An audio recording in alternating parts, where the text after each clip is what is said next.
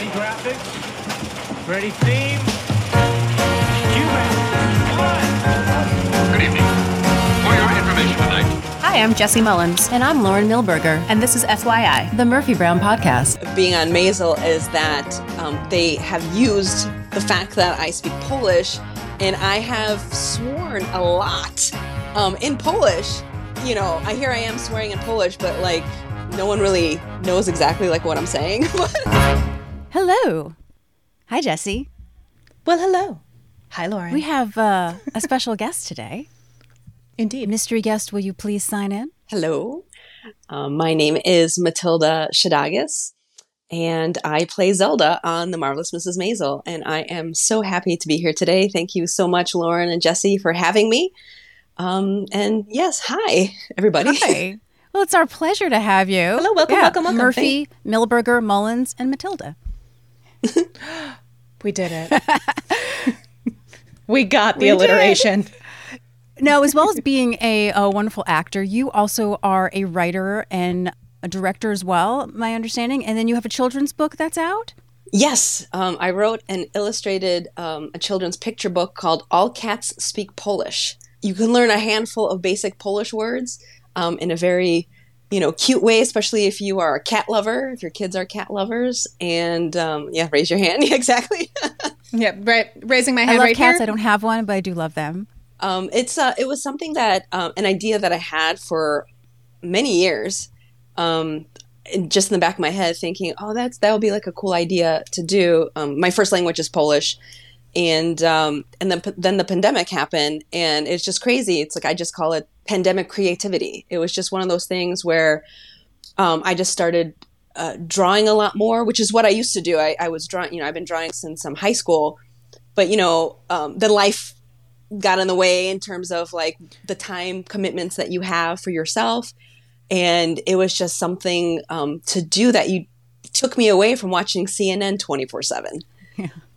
You know, and it was True. That was get that. necessary. yes it was it was like a it was a mental break it was like a i really needed that for my for my own sanity i was drawing more i was writing more um in general and it was it i needed that Well, uh, I definitely need to uh, catch up on my Polish because I only know one word of Polish, which is uh, tell me if I'm it a right. bad one? okay.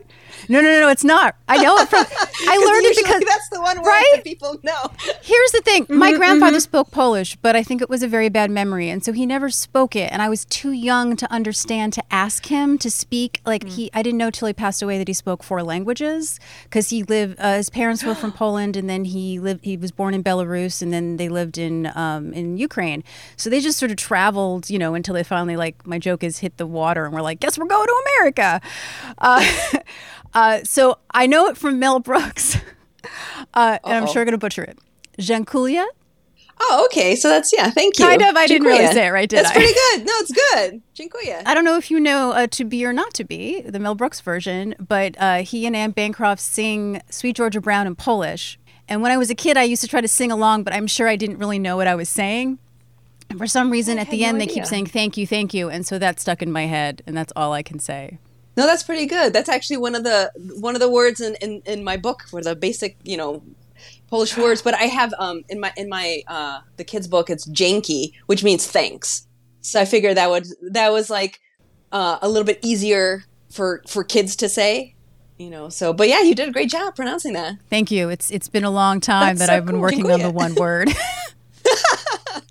But that's gonna say that's like one of the things that I have loved about um, being on Maisel is that um, they have used the fact that I speak Polish, and I have sworn a lot um, in Polish um, as Zelda. And what I also love is they have chosen not to do subtitles. So you know, I here I am swearing in Polish, but like no one really knows exactly like what I'm saying. That's fantastic. Oh, I love that. I will say credit to your acting. There are several times when I'm like, I'm pretty sure she. just yes, exactly. Well, that's also why I think in, like, in the context, the context is clear. Yes, exactly. They're just like, yeah, subtitles are not needed here. like we got, we got it. that's something that actually well well we're on the subject that that's interesting to me because you know we're both actors and we find the audition process obviously fascinating and like interesting were they looking for someone who spoke polish or it was just someone who spoke another language No, they were they were looking. I remember it was it was Eastern European, so they were looking for um, an Eastern European. It said maid, Eastern European maid. So I just remember like in the in the audition, like there were a couple of friends of mine. Like one was Hungarian, one was I think Ukrainian. So it's um they the, answer is um they were looking for someone to do an accent. Whether or not they were looking specifically um, to have someone speak another language, I can't answer that. Um, but for the audition, they definitely were looking for someone who um, was Eastern European and could do an accent um, at the minimum. Yeah. So, but sense. then after I got cast, then I mean, then they made the choice to make Zelda um, Polish, like officially, like in the script, and then have me, you know, speak Polish, since that that is what my personal background was. So I I just think that's pretty cool. yeah You know, I'm always curious as somebody who works with dialects, um, and you shared that you grew up in the south side of Chicago, yes. correct? For you as a performer, where did you have any trouble when you were growing up or becoming a professional actor with accent within your household versus when you go into the audition room? Have you had to um, kind of assimilate as you've gone, or is that something as someone who grew up in the U.S. it was less of a concern? Um, well, I mean, I was born and raised in Chicago, so if anything, I have a Chicago accent. I was gonna say, And, um, and that's really funny that you bring that up because pretty much most of the auditions that I started going on w- was for Eastern European. So I wasn't even speaking in my natural voice in these auditions. I was putting on, I was affecting, uh, you know, an Eastern European accent. So it's like I've played Russians, I was Ukrainian on The Sopranos, like here I am being Polish, yes, on, on Maisel. So I just thought that was pretty hysterical in the end. But I've had auditions before where I've walked in for an Eastern European role and I walk in as me at first. You know, as I'm just like, "Hi, how are you?"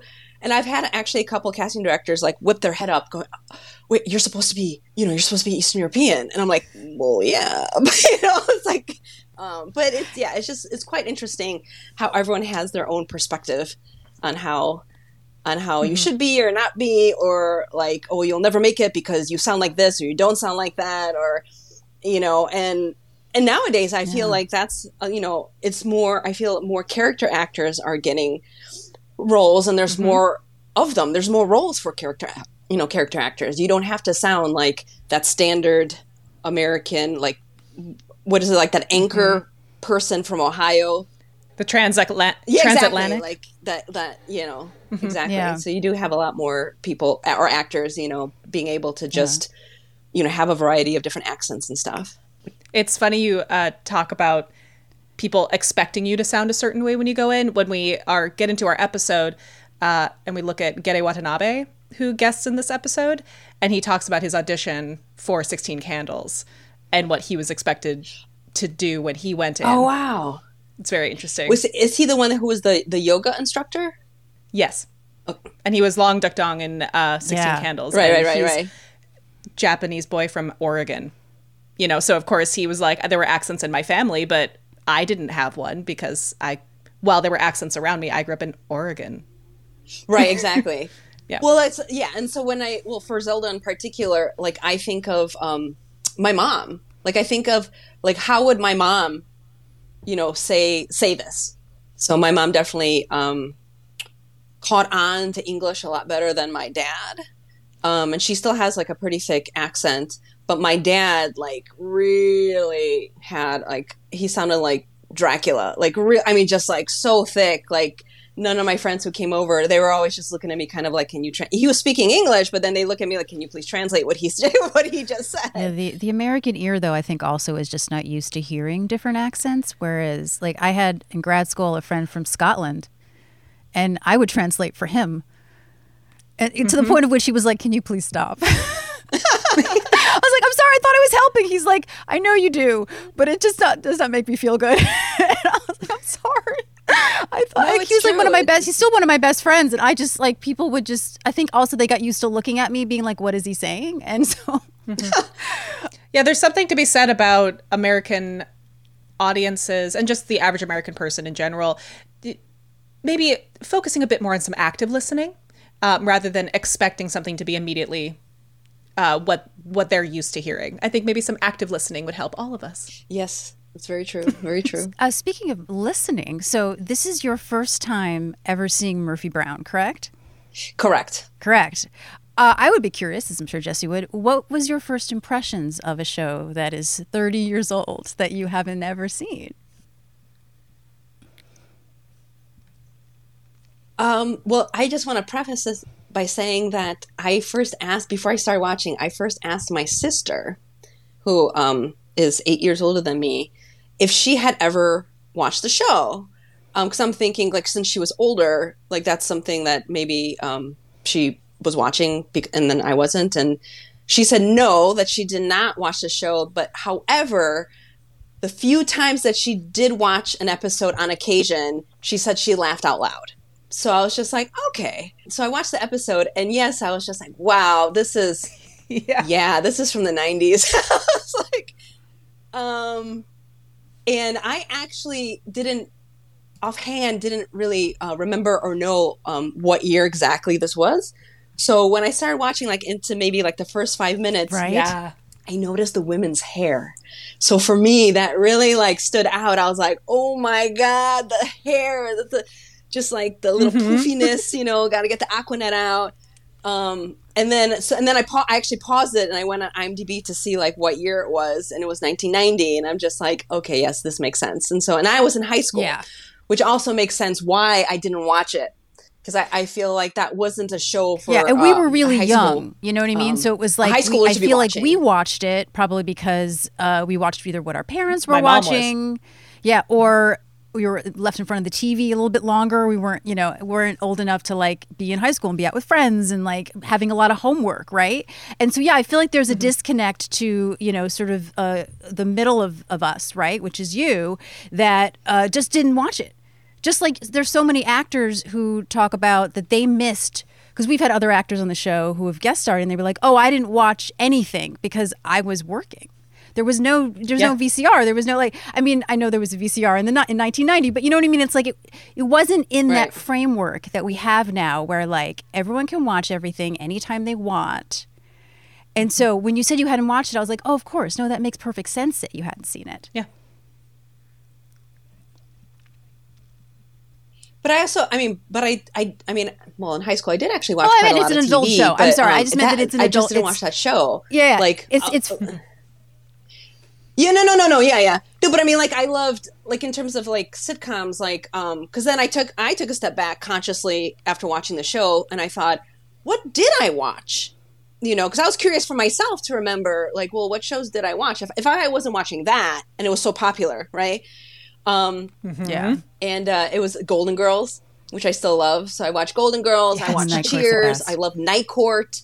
Um, you know, so um, and Yeah, like that's all the stuff that we Pains, Full watched, yeah. And Perfect. just- I, love Perfect yeah. Strangers. Um, yeah, so it was just um, yeah. So it's like oh, and of course the uh, nine hundred two one zero. You know, like Well, and it also, sitcom, you know, but as opposed to now, um, uh, but, to yeah, everyone's point in this conversation, is that that was when airing at the same time as something else was a huge deal. Because if one thing was airing, you weren't watching. You could only Yes, VCR yes, tape yes. one thing. Or if you were going to go out, like I remember rushing home to see certain things and not making plans with people because that was the one night that thing was going to air and I didn't know if it was ever going to go into syndication so I could see it again. So yeah, if you already had a list of shows you loved, there's a very good chance you just wouldn't see the other shows that were out there. I did not look up. It was what on Mondays at nine Murphy o'clock, Brown was on, and then Designing and Women what was, was on at nine against it. thirty. I don't know. We should should we look that up?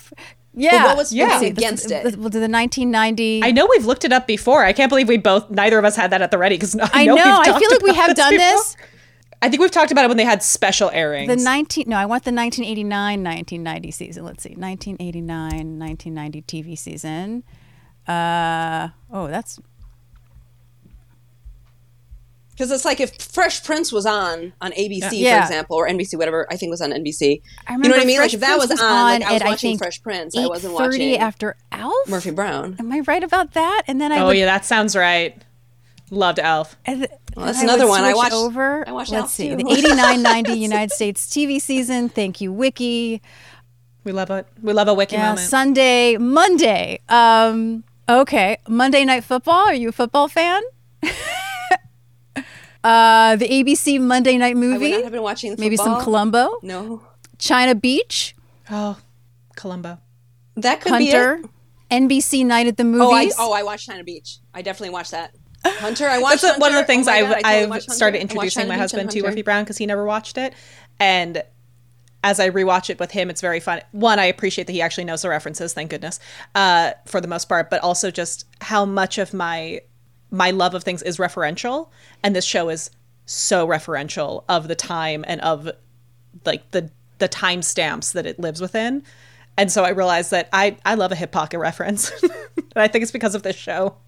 Yeah, it's it's interesting for us to do this because there's there's some points That's when we really have to explain something, and you go, okay, well that's probably why like you know it'd be hard for this show to uh, uh, be watched now. But it really, actually, we were surprised how much it isn't because then there'll be references to political figures who are still around and are still you know in, influential or important to what's going on in the zeitgeist today and then we connect it to now and it's like wow like it's a little scary that it's still relevant Mm-hmm.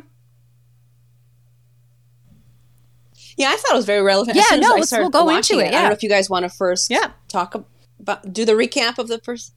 Um, so right at the beginning, like uh, the street scene with the construction workers, and you see these like you know random women walking by, and they're like, "Oh, hey, baby, wah, wah, wah, hubba, hubba, hubba, whatever," you know, and you don't even hear what they're saying. Like there's, um, what was it? My my girl, my girl's playing, which I thought was you know of course a brilliant choice. Talking about my girl, and these women are you know walking by, and the construction construction workers, you know, are the stereotypical, right? The stereotypical story.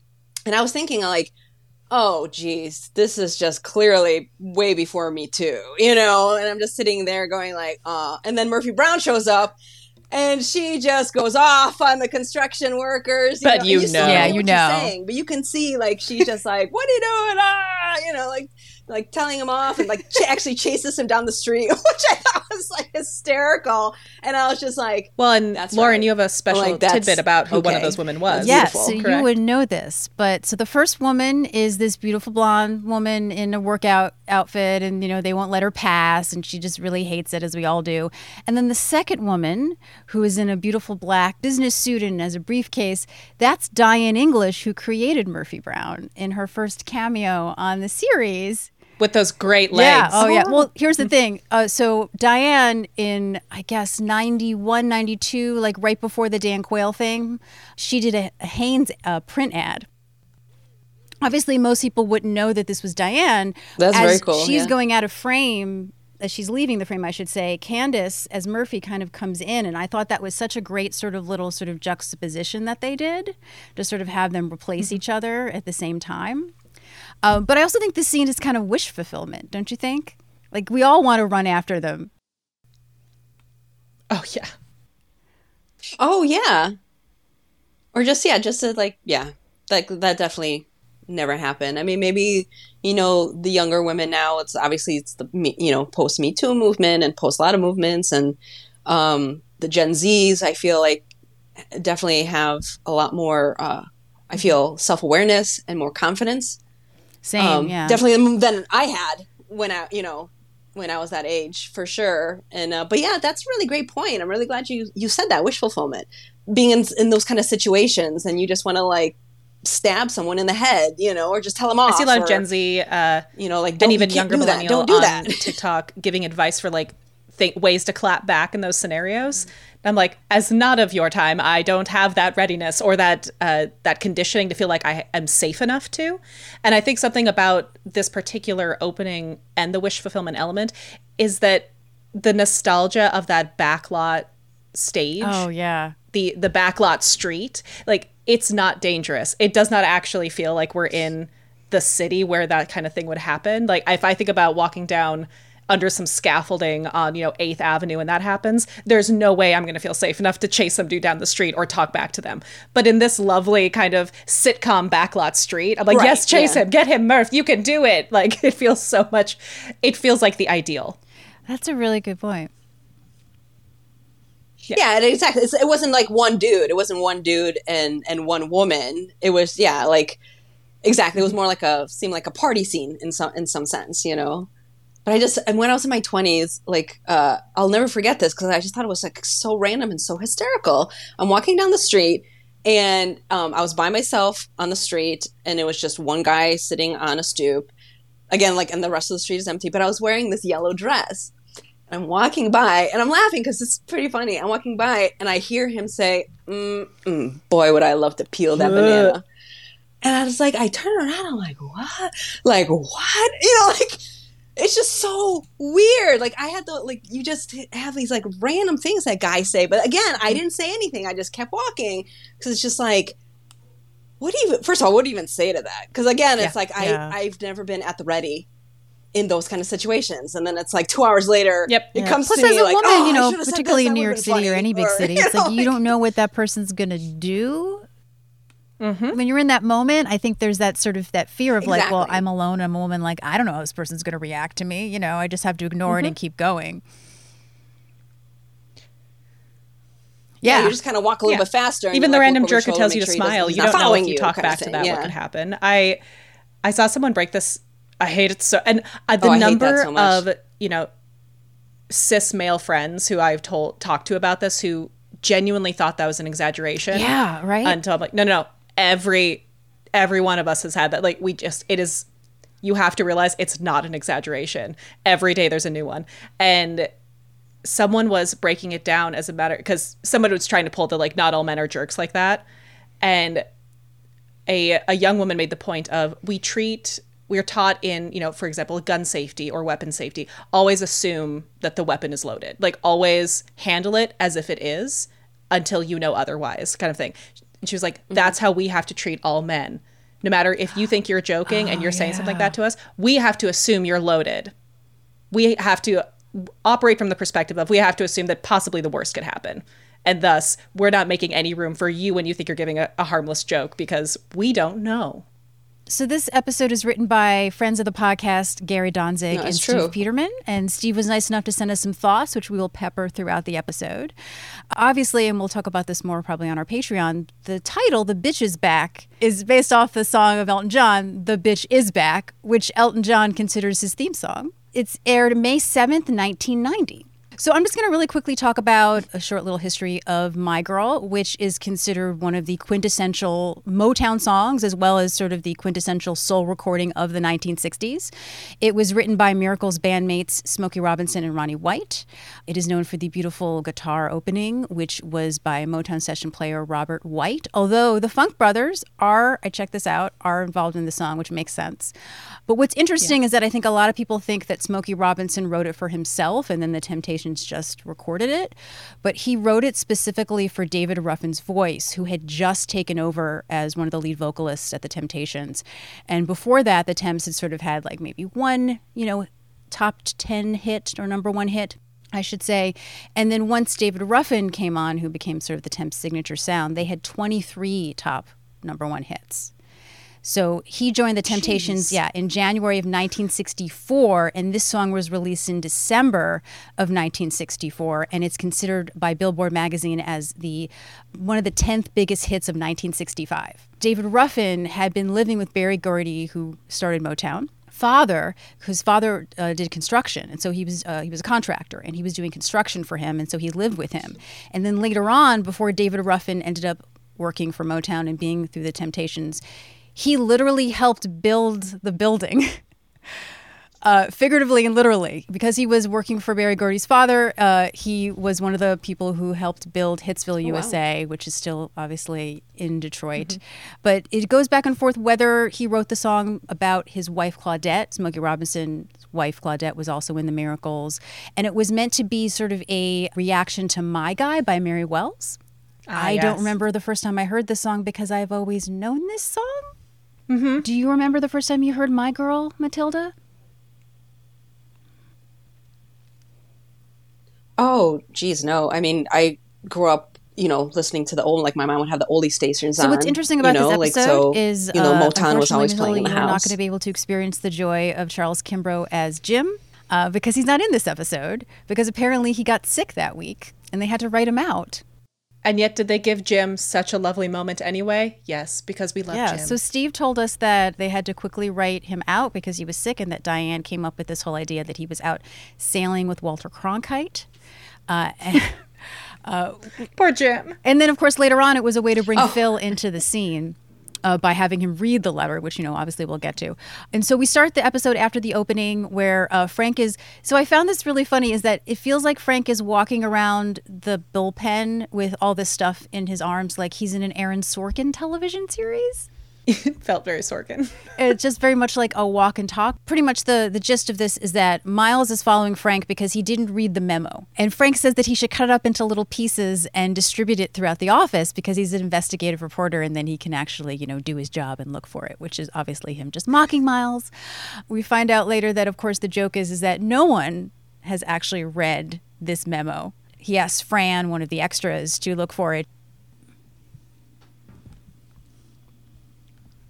I love the fact that So like good. she grabbed the memo from the garbage. Like it was just like that great comic moment. Like you tell him what it's about. It And also just like, shows how no one really trash. And he's like, him. oh come on, Quirky tries. our our sweet little do-gooder. You know, we know that Miles is neurotic. We know that, you know, he is someone who probably has a lot of stress, but he really is being professional Miles in this. And then he's also just showing, like, literally, I wrote he's having a conniption fit. Uh, just show how how sort of you know stressed he is to set up the rest of the episode. That's something I actually really do like about this episode. I don't think it has as many jokes per kappa as a lot of other ones, but like the way that it's structurally set up, I think it really sort of sets up you know everything that happens so that it makes sense and it doesn't just feel like it's happening just because that's what the plot is, which I think can happen in a lot of sitcoms. That Jim is out on a boat with Walter Cronkite, and that the reason that Frank has never been out is because Walter Cronkite doesn't like Frank.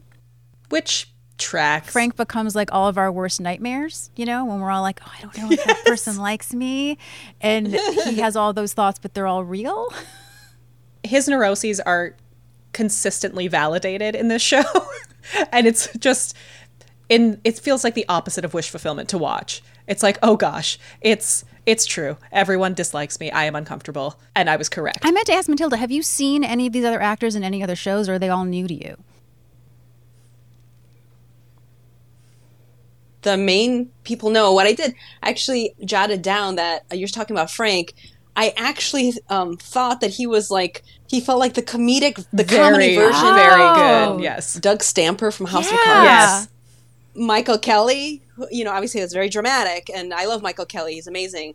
But yeah, but watching Murphy Brown for the first time, and I was just like, that's really bizarre. Like he kind of has the same i totally see vibe that. about so him interesting in, in terms of the He did a lot character, of but the comedy this, version. kind of like a lot of the the Mary Tyler Moore people, like uh, Ted Knight and uh, Mr. Grant. I think that's interesting. Yeah. Everyone in the office apparently took some sort of stress Oh, I love- test, and I love Ted- people Ted did not do very well. As in perfect timing, Murphy comes out of her office uh, with a pregnant secretary. I think we can guess is in labor. And Murphy would like her to type up her notes because first babies are I always late. bless Yeah, I thought that was absolutely hysterical. Like, you you still have time. Yes. Uh, Just in general, it Yes. seems like everyone's scared of Murphy Brown.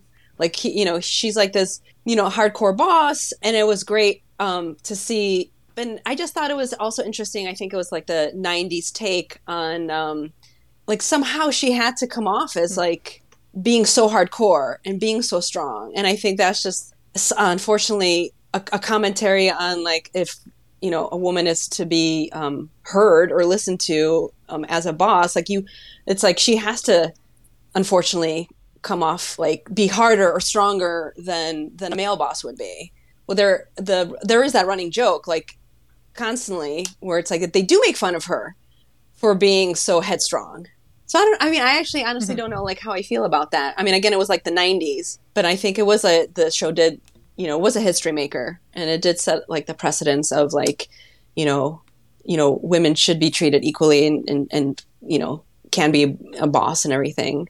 But I think I mean obviously we're not at the end of the episode yet, but I just uh, I thought that was like the the one or the first moment in the entire episode where you see uh, Murphy Brown. She's treating a colleague equally, and vice versa when she's on that. She's having that conversation at the end of the episode, and that struck me because of the whole episode. You know, she's just, you know, not easily, not Yeah, easy to yeah. get along with. you know, and everyone was like making jokes about that, you know. But at the but at the end, she it's it's finally like it's like on equal footing, like her and her, her colleague are equal, and they're having like a real conversation. Um, there's res- I felt like there was respect there on both ends. Um, so yeah, I just I guess in general, I just thought that was quite interesting. But I guess that must be like the running joke throughout the the whole series. Yeah, it was she is originally like, sold as she's the concept of her being Mike Wallace in a dress, and that uh, the the whole commentary about the kind of that pit that pitfall of third wave feminism of that you have to be ma- masculine and with masculine tr- stereotypical masculine traits Yeah.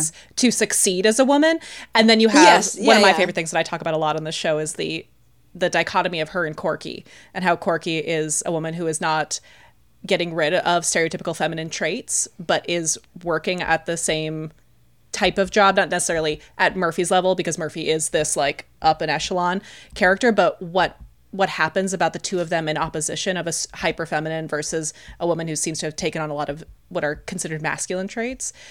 But then also to watch the uh, one of our favorite relationships and dynamics in this is Murphy versus Miles and having this like young man as her boss and the way like watching this woman who's fought so hard to get to this position of power and respect in a man's game then have her boss be this 20 something little mensch who's just running around and their relationship is so interesting and so Yeah. so dynamic and they have so many great moments throughout the series series as Murphy accepts him um, or challenges him, or the beautiful moments when he actually challenges Murphy, which is something I love in this episode when he does put his foot down. Yeah, it, it sort of feels like you know, and obviously you don't have that uh, experience that we have. Is that a lot of the the two seasons have kind of been leading up to this? That there's consequences to acting the way that Murphy acts, which is that she hurt her back and that she needs to take a break. Which I think a lot of women, whether they act like Murphy or not, were sort of taught that like we need to have all of these balls in the air. But I love what you brought up about the fact that, you know, seeing it in a perspective of, of you're not sure what you think of her, because I think you're right. But because we had Murphy in a way that could go, oh, women can behave badly, mm-hmm. that we can have, you know, other heroines today, like even Midge Maisel, or, you know, any of the really great female characters that we have that have edges but also vulnerability. And the thing is, it is a sitcom, right? So, like, her vulnerability tends to come like at the end of the episodes. Yeah, you know, and this isn't one that necessarily has, you know, the, as much of it. The learning moment, exactly. Yeah, where it's Yeah, like, oh, learning- you the know, learning moment. She's sort Yeah, of kind of one of the rungs of female characters that we needed to have to get to where we are now.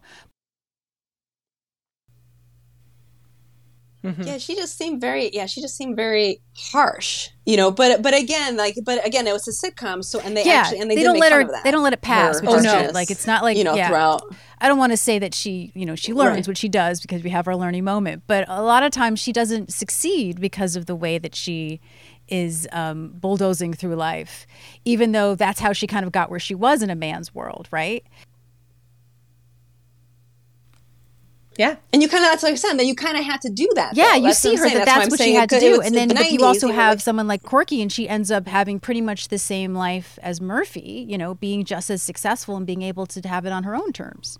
Oh, I also just appreciate because sometimes I, and this show is good about not doing this too often, but growing up as someone who saw female role models as people who had to be like go up against the dudes and getting sick of watching kind of the men put them in their place. I really enjoy episodes like this when it's like the female nurses are done with her jumping ahead and the female nurses are like no you're done Yes. you're me we don't like you i love watching other people of her gender kind of call her on that and be like you're impossible and it's not because you're like some gender betrayer Right, and that and that's a perfect that's a great point because then it does it isn't about male versus female. It's about being either a nice or not nice Yeah. human being. Yeah. At the end of the day, you know. Um, so, I but it's what's interesting. So I had I had lunch um, uh, with a friend of mine um, a couple weeks ago, and she randomly uh, I can't well we, I can't remember what we were talking about, but um, she she made a comment which I was like, "Huh, you are so right." She goes, "The phrase working woman." You never hear, you never, you never would say oh, he's a working man. You never hear that. So why does it have to be, oh, she's a working mom? She's a Uh, working Murphy woman. realizes that everyone's staring Like, at and her people because still she's being say that. ridiculous, as we've discussed. And she goes, "What?" Miles says that tomorrow at 9 a.m. they are going to do a stress reduction class, and everyone, even Murphy, has to be there. And of course, the dreaded Murphy needs to see Miles in her office. And when in the office, Miles refuses to uh, close the door and must see her hands at all time. Which Gives you an idea, Matilda. You never know what she might do. We hear stories. I you know, love we that. don't know, but. Uh, some of it's involved wild animals. Been She'll told. throw a soft object. like she'll do it. So is that why Oh, he said no. Because that's Oh. because I took it as a sexual reference, kind of like That's so I thought it interesting. was I, could totally see it that way. I thought it was yeah, like a Harvey from a Weinstein perspective. No, it's because it's uh, like- she's been known that- to hurt people Yeah. when she's not happy. yeah. this is the first episode I watched. I thought I thought it was just like, oh, that's really cool. That here's this uh, d- dude who is like saying to Well, it's interesting his, you say um, that. Woman He's boss, her boss. like I need to see your Yeah. hands the whole time we're in. Right? Of course you wouldn't. Of course you wouldn't. No, of course you Well, see, I wouldn't. Because didn't- the I know- I dynamic didn't know is that not until you that at said all. this no, it makes total sense. That's why it's interesting to like get that perspective, right, from someone who doesn't know the show. Uh, so we eventually learn that Murphy was the second worst score, and that uh, she scored a 284, where a 250 is a triple bypass. And she asks who the worst was, and by Miles's face, we know that it was him. No surprise there. He's Murphy's no surprise boss. at all. Yes, he is. and so he kind of, you know, sulks out of the office and a child voice just goes, No, just be there. So Murph- Murphy is going to have a coronary if she doesn't go to this uh, this stress relief class, and I part of me kind of feel feels that right now. And then we uh, find ourselves on class day. And I want to say the opening shot of everyone in their various athletic garb gave me two things. One, it gave me like warming up for a dance class at Broadway Dance or Steps. Like everyone, for some reason, everyone was just like warming up for whatever they thought they were going to do. But also, I was laughing so hard at the outfits because I Yeah. realized that fashion has circled back, and that is now Yes. a lot of the current athleisure fashion is we're back to this. And so I was, I was like, wow, this some of these outfits don't look nearly as out of time as I'm used to the show looking because I see so many people in these outfits now. I saw someone yesterday. Yeah. Oh, the tracksuits. Yeah, the tracksuits Speaking are of the just like you can get like Corky's in a blue tracksuit. It, I, I love it's that very like 80s, 90s kind of pastel fluorescence. So it's the blue with the green stripes and the gray down the sides. Very cute. Um, again, they're warming up, and Miles walks in in the exact same tracksuit as Corky. And I will say, having not remembered this episode very well, I genuinely thought it was. I thought the joke was going to be that Miles had sent outfits to everyone, and she was the only one who wore the outfit. And so I loved the payoff that yet again Miles ended up in like a woman's outfit that he thought looked cool. but uh, he, you know, he, good morning, everyone. He's delighted to see them, and face to face with Corky, and his, poor Miles's face. Miles is always trying to be taken seriously. Poor Miles, and Frank just loves his outfit, and sweet Corky is just like, "Ah, I hate it when this happens. How much did you pay for yours?" Poor, poor. Oh, Yes. and everyone's hair looks Oh. absolutely fabulous. Miles's hair is like all nicely feathered and a pseudo mullet. Um, it's so good. everyone's got their hair. I really was trying to figure out when everyone found the time to get ready for this because Murphy does appear in a little bit in her full office garb. And so I just wanted to know who brought their their full workout gear to work that day, did their hair and makeup for this work. It was very interesting to me that it was actually it was 9 a.m. correct? Yeah, on a he's, I work mean, day. It let wasn't them a know. weekend. I mean, if it's Yeah. if it's a stress thing, you know, maybe maybe it was in the memo that everyone fished out of the that no garbage. read. You know, mm-hmm, I mean, mm-hmm. I was always the one that you know read everything and did everything. I remember the first day of my first acting class in college was like dress comfortably, and so mm-hmm. like I wore you know sweatpants and like an, a big giant t-shirt. Nope, everyone was dressed really nice, and I I look like a schlub because I was like, but I thought no one dressed comfortably, just me. Yeah, I was very I was I've always been a very good teacher's pet who follows all the rules and then realized that everyone else relaxes them. so Miles does not bite and tries to just ignore the fact that he looks like Corky today. Uh, he wonders where Murphy is. Frank says, "Oh, she's dead. Didn't anybody tell you?" Miles points out that a simple "I don't know" would do, Frank.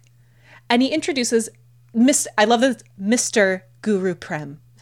not Guru Prem, Mr. Guru Prem. And uh, I'm just going to do a slight aside because this is Gedde Watanabe, also known as Gary Watanabe, who goes by Getty. He, most people I think is going to know as Long Duck Dong from 16 Candles, uh, which he had done right before this. That had come out right before this episode. So he's kind of riding the high of that particular role. Bless his sweetheart in this role. He's trying so hard. What's interesting and something I alluded to earlier was that uh, Gedde was a Japanese family in Oregon. He grew up an American boy, no accent, just happens to be Japanese. And I found this interview on Vulture where he was talking for it was for the 30th anniversary of 16 Candles. And uh, he was talking about the audition. And he was living in New York. Uh, he had been in the original cast of Pacific Overtures and worked with Public Theater and Joe Papp. And his agent sent him the script. It said the character was a foreign exchange student from Asia, and that was about it. So, to set himself apart, he went to one of his friends who had a very thick Korean accent and learned his friend's thick Korean accent and went in for the audition with that accent. And right, and I was like, "Well done, dude." And he said Oh, that's he got there. The casting director Jackie Burch believed it so much that she started talking to him like he was from another country, and he had to break down and admit that he was lying. Um, and he was so afraid that they were going to then just ignore him and fire him on the spot after they found out. And they were like, "Oh no, that's great. Just they said, uh, just don't tell John." And so they go to set. He's doing this in this accent. John does not know that he's directing someone who has a perfectly good American accent, and he finally pulled him aside to be like, "Hey, dude, I have to tell you something." And they all, the entire crew apparently was shocked that he didn't have this accent. And I just, he understood the assignment. he showed up and did it. Mm-hmm. I think that's fantastic. I love that story. I was always I was always too afraid. Like going back to what we are talking about earlier, I was just always too afraid to just walk in, um, like I guess in method, kind of like with the accent already, um, for a number of reasons. But I think that's that. I love that story. I think that's a fantastic story. Yeah. Well, um, that he was that he was able to do that. I've actually had um, after after season um, after season one of Maisel, because a, a lot of times, you know, most of the crew would only hear me or or, or see, hear and see me as Zelda, um, because then like the actors would then like when they were like you know changing out the you know lights or the cameras or turnaround and stuff like we would be in our the actors would be in our own like little green room you know um and then on set it, you know i would just be in accent. And i had a handful of crew members come up to me like at the wrap party like shocked so i was like oh hey what's up you know and they're just like oh my god they're like oh my god you, have an american accent you know I'm just an like, actor. I'm good at my job. like where you been but i mm. was like but I, but I mean, but I love that. Yeah. I mean, yes, that's what I thought. I'm just like, oh, well, let me pat myself on the back. you know, if they actually yeah. like legit thought that I was like, well, it's also oh, oh, boat. interesting You know what I mean? Like someone like that's like awesome. Watanabe, who, you know, he's been asked obviously for 30 years now about the uh, the backlash to that character as far as Asian representation, and he talks a lot about the fact that you know he went in feeling very supported and not like he was being made a punchline. Uh, that the point of the movie was about stereotypes, and so he understood that he was going in to create one and and do that. But also the fact that one of the ways for him to stand out as an asian actor was to sound more asian as far as casting was concerned at the time because there were so few roles. And so he he talks in other interviews about like the pressure being an asian performer a young asian performer that uh how do you ride that line between being like well i'm an american and i live here and i don't actually sound we don't all sound like that and trying to book the few roles that were available for him at the time and them expecting a certain thing? Right? And lot, right, and a, and a lot of times though, it's like that's how you do stand out though. I mean, because it's like you have like a million people going out for like the same roles, um, and I think there are definitely a handful of actors out there who um, had that talent. They they had the talent of being able to speak another language or to be able to do an accent, um, but still they were um, you know American. But uh, a, a lot of them, a handful of them, started out in these type of like foreign roles um, to get their foot in the door. Um, I just I watched uh, I was watching Raiders of the Lost Ark last night. Yeah. and Alfred Molina at the beginning of the movie is there with you know his you know with an accent, and it's just like wow okay well that's one of well, one of his first roles if not his first role. I you know I couldn't say I, I didn't look it up but I'm just like okay great that's how he started Yeah, and it's you know and then and then And it's moved on interesting from that- there Oh, kinda go ahead. No, I believe that is his first movie role actually, because he had been doing theater in England, and um, I've heard him talk about that and just how like that's what got him the role because you know, particularly in England, you know, he was uh, one of the few people who were out there auditioning who unfortunately looked like him. You know, there's idea of you know what is English, and I think that that's something that a lot of the a lot of actors I know even today have you know been dealing with, but. Um, but sorry, Jesi, you were saying. Oh, I was going to say, and then we have, you know, the door was opened for a young actor like Mr. Watanabe, and he goes on to, you know, then have a long running character on ER and to do all these other, you know, like eventually he was able to be more than that particular role. Uh, but it makes sense that for a lot of people, sometimes you have to figure out you're in, and sometimes you're the thing that got you in the door can also hinder you. Uh, there's a great actor, he's a stage and screen actor in. Uh, I'm obsessed with Our Flag Means Death uh, on HBO, which I know Lauren has seen me posting constantly about on social media. But one of the actors is uh, someone who has had cleft palate surgery and uh, had speech therapy because of that. And I was reading an interview with him about his career and them asking about that particular impediment being in the way of his performance. And he's like, "Yeah, there, it's definitely gotten in the way of me getting certain roles because I sound and look a little different than other people. But it's also been the thing that got me roles. So at the end of the day, it does seem to kind of even out." Yeah. especially now i do i do think like i said there's there's a lot a lot more um, opportunity for a lot of um, people with different um, backgrounds in general backgrounds um, how they look how they sound um, for you know different roles on on tv shows Yeah, and films the- and which i think saw is the story that you know, absolutely fantastic. While watching this episode, that and I hope I say his name correctly, but Ke Huy Quan, Mm-hmm. who played Short Round in Indi- speaking of Indiana Jones, uh, the little kid from Goonies. I almost I almost brought him up because I just saw the movie. Oh, and I'm yeah. obsessed with the movie. Yeah, and I yeah, assumed it was his choice because you know, didn't act for kid actor, years. right? You know, you just age out and you realize it's not really what you want to do because it's just was something that you know your parents brought you to and then you did for fun, right? And he was on Jimmy Kimmel and he said no, he he couldn't get roles, so he he went behind the scenes and then he saw Crazy Rich mm-hmm. Asians. And he started crying. He saw it three times, and he realized he wasn't just crying because of the representation. He was crying because he was jealous of them that and so he he saw that as sort of an opening to go back and I was so happy for him and I thought it's that's a wonderful story but it's also a sad story that he felt that he had to go away because there weren't roles but now there are roles and so it was I, I do hope that things are changing and it feels like it is Well, and also for his particular story, I love that interview. It made me cry. I watched it three times, but it uh, was fascinating because he went behind the scenes and he also became a really accomplished martial artist in that time. Yeah. and that all leads to him being the absolute perfect person for this movie, Everything Everywhere All at Once. Like. He was made for this role, and it was. I think I heard his first audition back into "I'm going to try this again," and he got this, and it is uh, he it's unbelievable and it's that thing of things happened a certain way but also he's perfect for this role because you get to see everything he's done in the meantime and the person he's become in the meantime blend into this. It's just it's his story is really beautiful. So is that movie. Anywho. I have i've not seen that movie yet but that's another amazing Yeah. connection that has stephanie I'm I'm very Hsu happy for her too. is, is also in well that. Speaking of gentle soul standing there in his uh, what we would assume a guru outfit would look like it's definitely very of a like we have created a stereotype and we're going all into the stereotype of the guru uh he is sure everyone will find the next few minutes enlightening and enjoyable, and all he asks is that they stay open because good thoughts cannot blossom in the arid soil of a closed mind.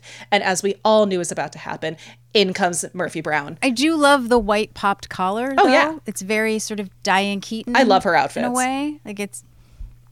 Yes, we're kind of obsessed with her Yeah. clothes. Well, clothes in general. Um, and of course, she come, bursts in like a hurricane from the back of the group, all the way front and center. Uh, I wrote, as we knew she, as we all knew she would, in her outfit, as if she's she's just going to do this go back to the office. She's not here to do this thing. And she says, All right, I'm ready. Let's do this. Let's reduce our stress and get the hell out of here. And then she looks to the left of her. Yeah, I, I wrote I wrote down I wrote I feel down like we that all I can love relate. Her, uh, Murphy I Brown is a I- mood. I, don't have time for as this the attitude. internet would say. Well, I just love that she looks over, clocks Miles and Corky's outfit, and says, "Oh, geez, I didn't. No one told me we were going to have teams." it's so savage. Um, well, and I love that they're Yes. asking why she's dressed like that, and she says, and every the way she entered, the way she spoke, everything is summed up in the line that she's just going to stand and watch and do it at home tonight. She promises she will, and eye rolls her way back to the guru. I appreciate how when she does the the the, the movements, like she's kind of just doing it sort of half-assed. oh no, like, don't. yeah, we're yeah, going to yeah. get to that. Yeah. This arm work. Okay. So at that moment, the, the guru asks for attention. He turns on an atmospheric soundscape. It's really sending me back to uh, a lot of the like Enya era soundscape CD collections you could get to ju- in any spa or hair salon. And he's going to teach them some exercises that can lower their blood pressure and raise their energy levels. And I'm not going to lie, I, as myself, was like, ooh, what are they? Uh, it sounds nice. And he says the first one is the elephant waves his trunk and calls to the herd, which turns into a, a slight lunge and a swooping arm motion and lots of connected breathing. And everyone's trying. No one is trying more than Miles in this moment. Miles is really trying to commit to relaxation, which of course is com- completely undo him. And Frank starts calling, "Oh, herd, herd." it was so good. Also, He's I very old. He's very little brother. I actually did this. laugh out Yes, loud for that moment. I love the, the the physical comedy. That's why I that's what I was thinking. Like that. Um, and Just I, that and physical comedy is really uh, great at it, and, and it's not necessarily a show that I think of as like a physical comedy show. So when they do it, it's so specific. Um, but what he's doing is, I mean, eventually we'll get to the the scene in the hospital, particularly too. But yeah, it's it's hilarious and something I don't know if Jesi if. Um, you were going to talk about this, but um, the writers were telling us, uh, Steve Peterman and uh, Gary Dontzig, but Steve Peterman sent us the messages I mentioned, was that at the time, Steve was doing a lot of yoga in 1990 and Gary was doing um, Tai Chi. And so they pitched this idea because obviously that was something that was in their life. And I think you can tell that this this is funny, but it does come from a place of truth, which I think is I think that's why I kept being like, I don't know, I could see that working. Like I was actually as a person watching me like, Yeah. I could see that breath work actually calming me. I also just want to call out the awesome featured extras that are on either side of Frank when he does the oh herd herd because they they are genuinely laughing at him doing it, but it feels very much like they are coworkers enjoying their coworker, especially the woman in the orange next to him that just is clearly just amused to no end by Frank's antics. and I just love any time I get to see one of them having a good time. Uh, Murphy turns to Miles and all I the only way I can describe it is she's flapping only from her elbow in the general directions of where the other arms are going, but it's like she's kind of warm or maybe there's a bug in the way, but she's doing it. She's kind of swaying a little bit with it, but she's she's doing Murphy's version. And so while she's yeah, it's so good. It's just full of her disdain at everything she has to do. yeah, I thought right that was pretty funny. And she while she's flapping from the elbow, she's asking if he's read the stuff she left on his desk last night because Pine River's been buying up land all over the facility and she thinks they're hiding something. Miles is trying to concentrate, and the guru just appears behind her saying, "That's it. Feel the power of your trunk." I actually did when I was watching that. I was I was thinking. I wondered, and Lauren, you just said what um, what the writer said. Uh, I was wondering if that was the time period, the nineteen you know nineteen early nineties, um, when this type of class became popular. Um, I, and I did not look it up, but I was, but that did cross my mind. I'm just like, I wonder if this was like the, you know, the trend of let's go do yoga, you know, versus, you know, in the 80s was And the, Steve said he was know, doing it aerobics, from a book, so it must have been classes very with, you know, with the That's leg warmers. Point. I hadn't thought about that. Yeah, it's I I am curious about the timing of all of that now actually because uh, specifically because of the way that the the exercises are described, it does seem like it's referencing a more well-known like knowing about the different forms of tai chi in particular and the way that that's been brought into so many comedy spaces. It feels like it's a reference to something that the general public would be laughing at mm-hmm. Right, like they were kind of making fun Mm-hmm. of that class. Like everyone everyone must have been taking that class after work Yeah. or something. Not not necessarily like a stress test class for the work, you know what I mean? But like, you know, going going to that yoga class or that tai chi class Mm-hmm. and and I kind of I kind of got that feeling like the show was making fun of yeah those type of back classes and I'm No, thinking yeah, I so wonder if that's because apparently, it's like it was a um, new trend. uh, the small little thing says that sort of uh it says hippie and new age movement popularizes yoga. That's the title here for the history of yoga. That by the 1980s and 90s, the introduction of the VHS tapes and DVDs um, and the rise of the fitness industry made yoga part of people's everyday routine. Uh, and that's uh, something I hadn't thought of either. That makes a lot of uh, sense. It was more acce- accessible to everybody because you could just pop in a VHS tape and Mm-hmm. you know do your workout. This is I'll put you know I'll put this link in this in the in our show notes, but it's the long history of the of yoga in the United oh, States. that's that is an appropriated history uh, so yes, I'm sure. after the the guru makes his way back through the rest of the class murphy asks where they got this guy did they not notice that smile they think he's all peace and love then the one day the police find his mother in a hefty bag in the freezer and then the guru announces we're moving on to a new pose it's the penguin grooms his feathers which what i love is it's breath shoulders and then a really particular rhythmic plie with their little feet turned out. And I loved the moment when you see the entire group have to do it at once.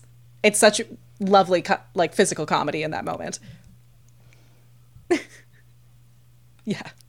Yeah, exactly. And It's- Murphy yeah, says this is that. The whole- ridiculous. whole She just needs to talk to Miles for a comedy. It was minute. great, If she flies to Pine River this afternoon, maybe she can get close enough to get some soil samples. And then at that moment, they're going to gently go into the monkey goes to sleep and dreams of the stars, which sounds lovely. Yeah, his Everyone voice is does very a very calming. exaggerated. It's so nice. it's very nice. I was I I would enjoy his class, I think. And everyone goes into a side crouch where they hold their heads. And she says, "Yeah, right. She sure she can see herself doing this every day." Miles, she wants to go to Pine River. She needs the authorization. She smacks him in the back. She needs him to make a decision. He can't hear her because the blood's rushing to his head. So she bends forward to repeat it in his face, and we immediately know there's a problem. And I wrote, as everyone reaches for reaches as a monkey for a coconut, Murphy is stuck. Uh, and we find out, of course, she's having a muscle spasm. And she is stuck in that beautiful. This feels like a very 80, 80s, 90s joke about the person who bends forward and gets stuck with because of a back thing. yeah, it's it's it was a little bit of a, a of a sitcom trope, I think. Yeah, but uh, but I, I it. just it sends me to a very specific time. I feel I feel like I've seen this particular moment happen in various ways. I feel like it mostly happens with older men though, so I appreciate seeing a like a healthy woman get stuck in this position because of a back spasm. I don't know if we can call Murphy healthy. she doesn't exercise. Well- she used to smoke like a chimney. She used to be an alcoholic, and Yes. um, she also eats a lot of donuts. but she is very physically clearly not a you know an 80 year old man who Fair has point. a walker okay, and fair know. point. so the guru tells her to try and relax breathe air into those muscles uh, by the way you have signed a release form haven't you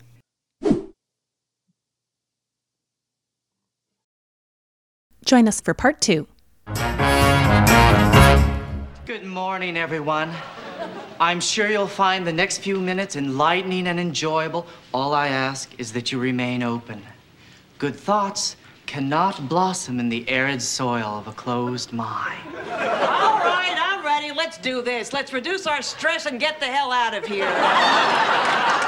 Gee, nobody told me we were having teams. Why aren't you dressed? I'm just gonna stand and watch and then do it at home tonight. I really will, I promise.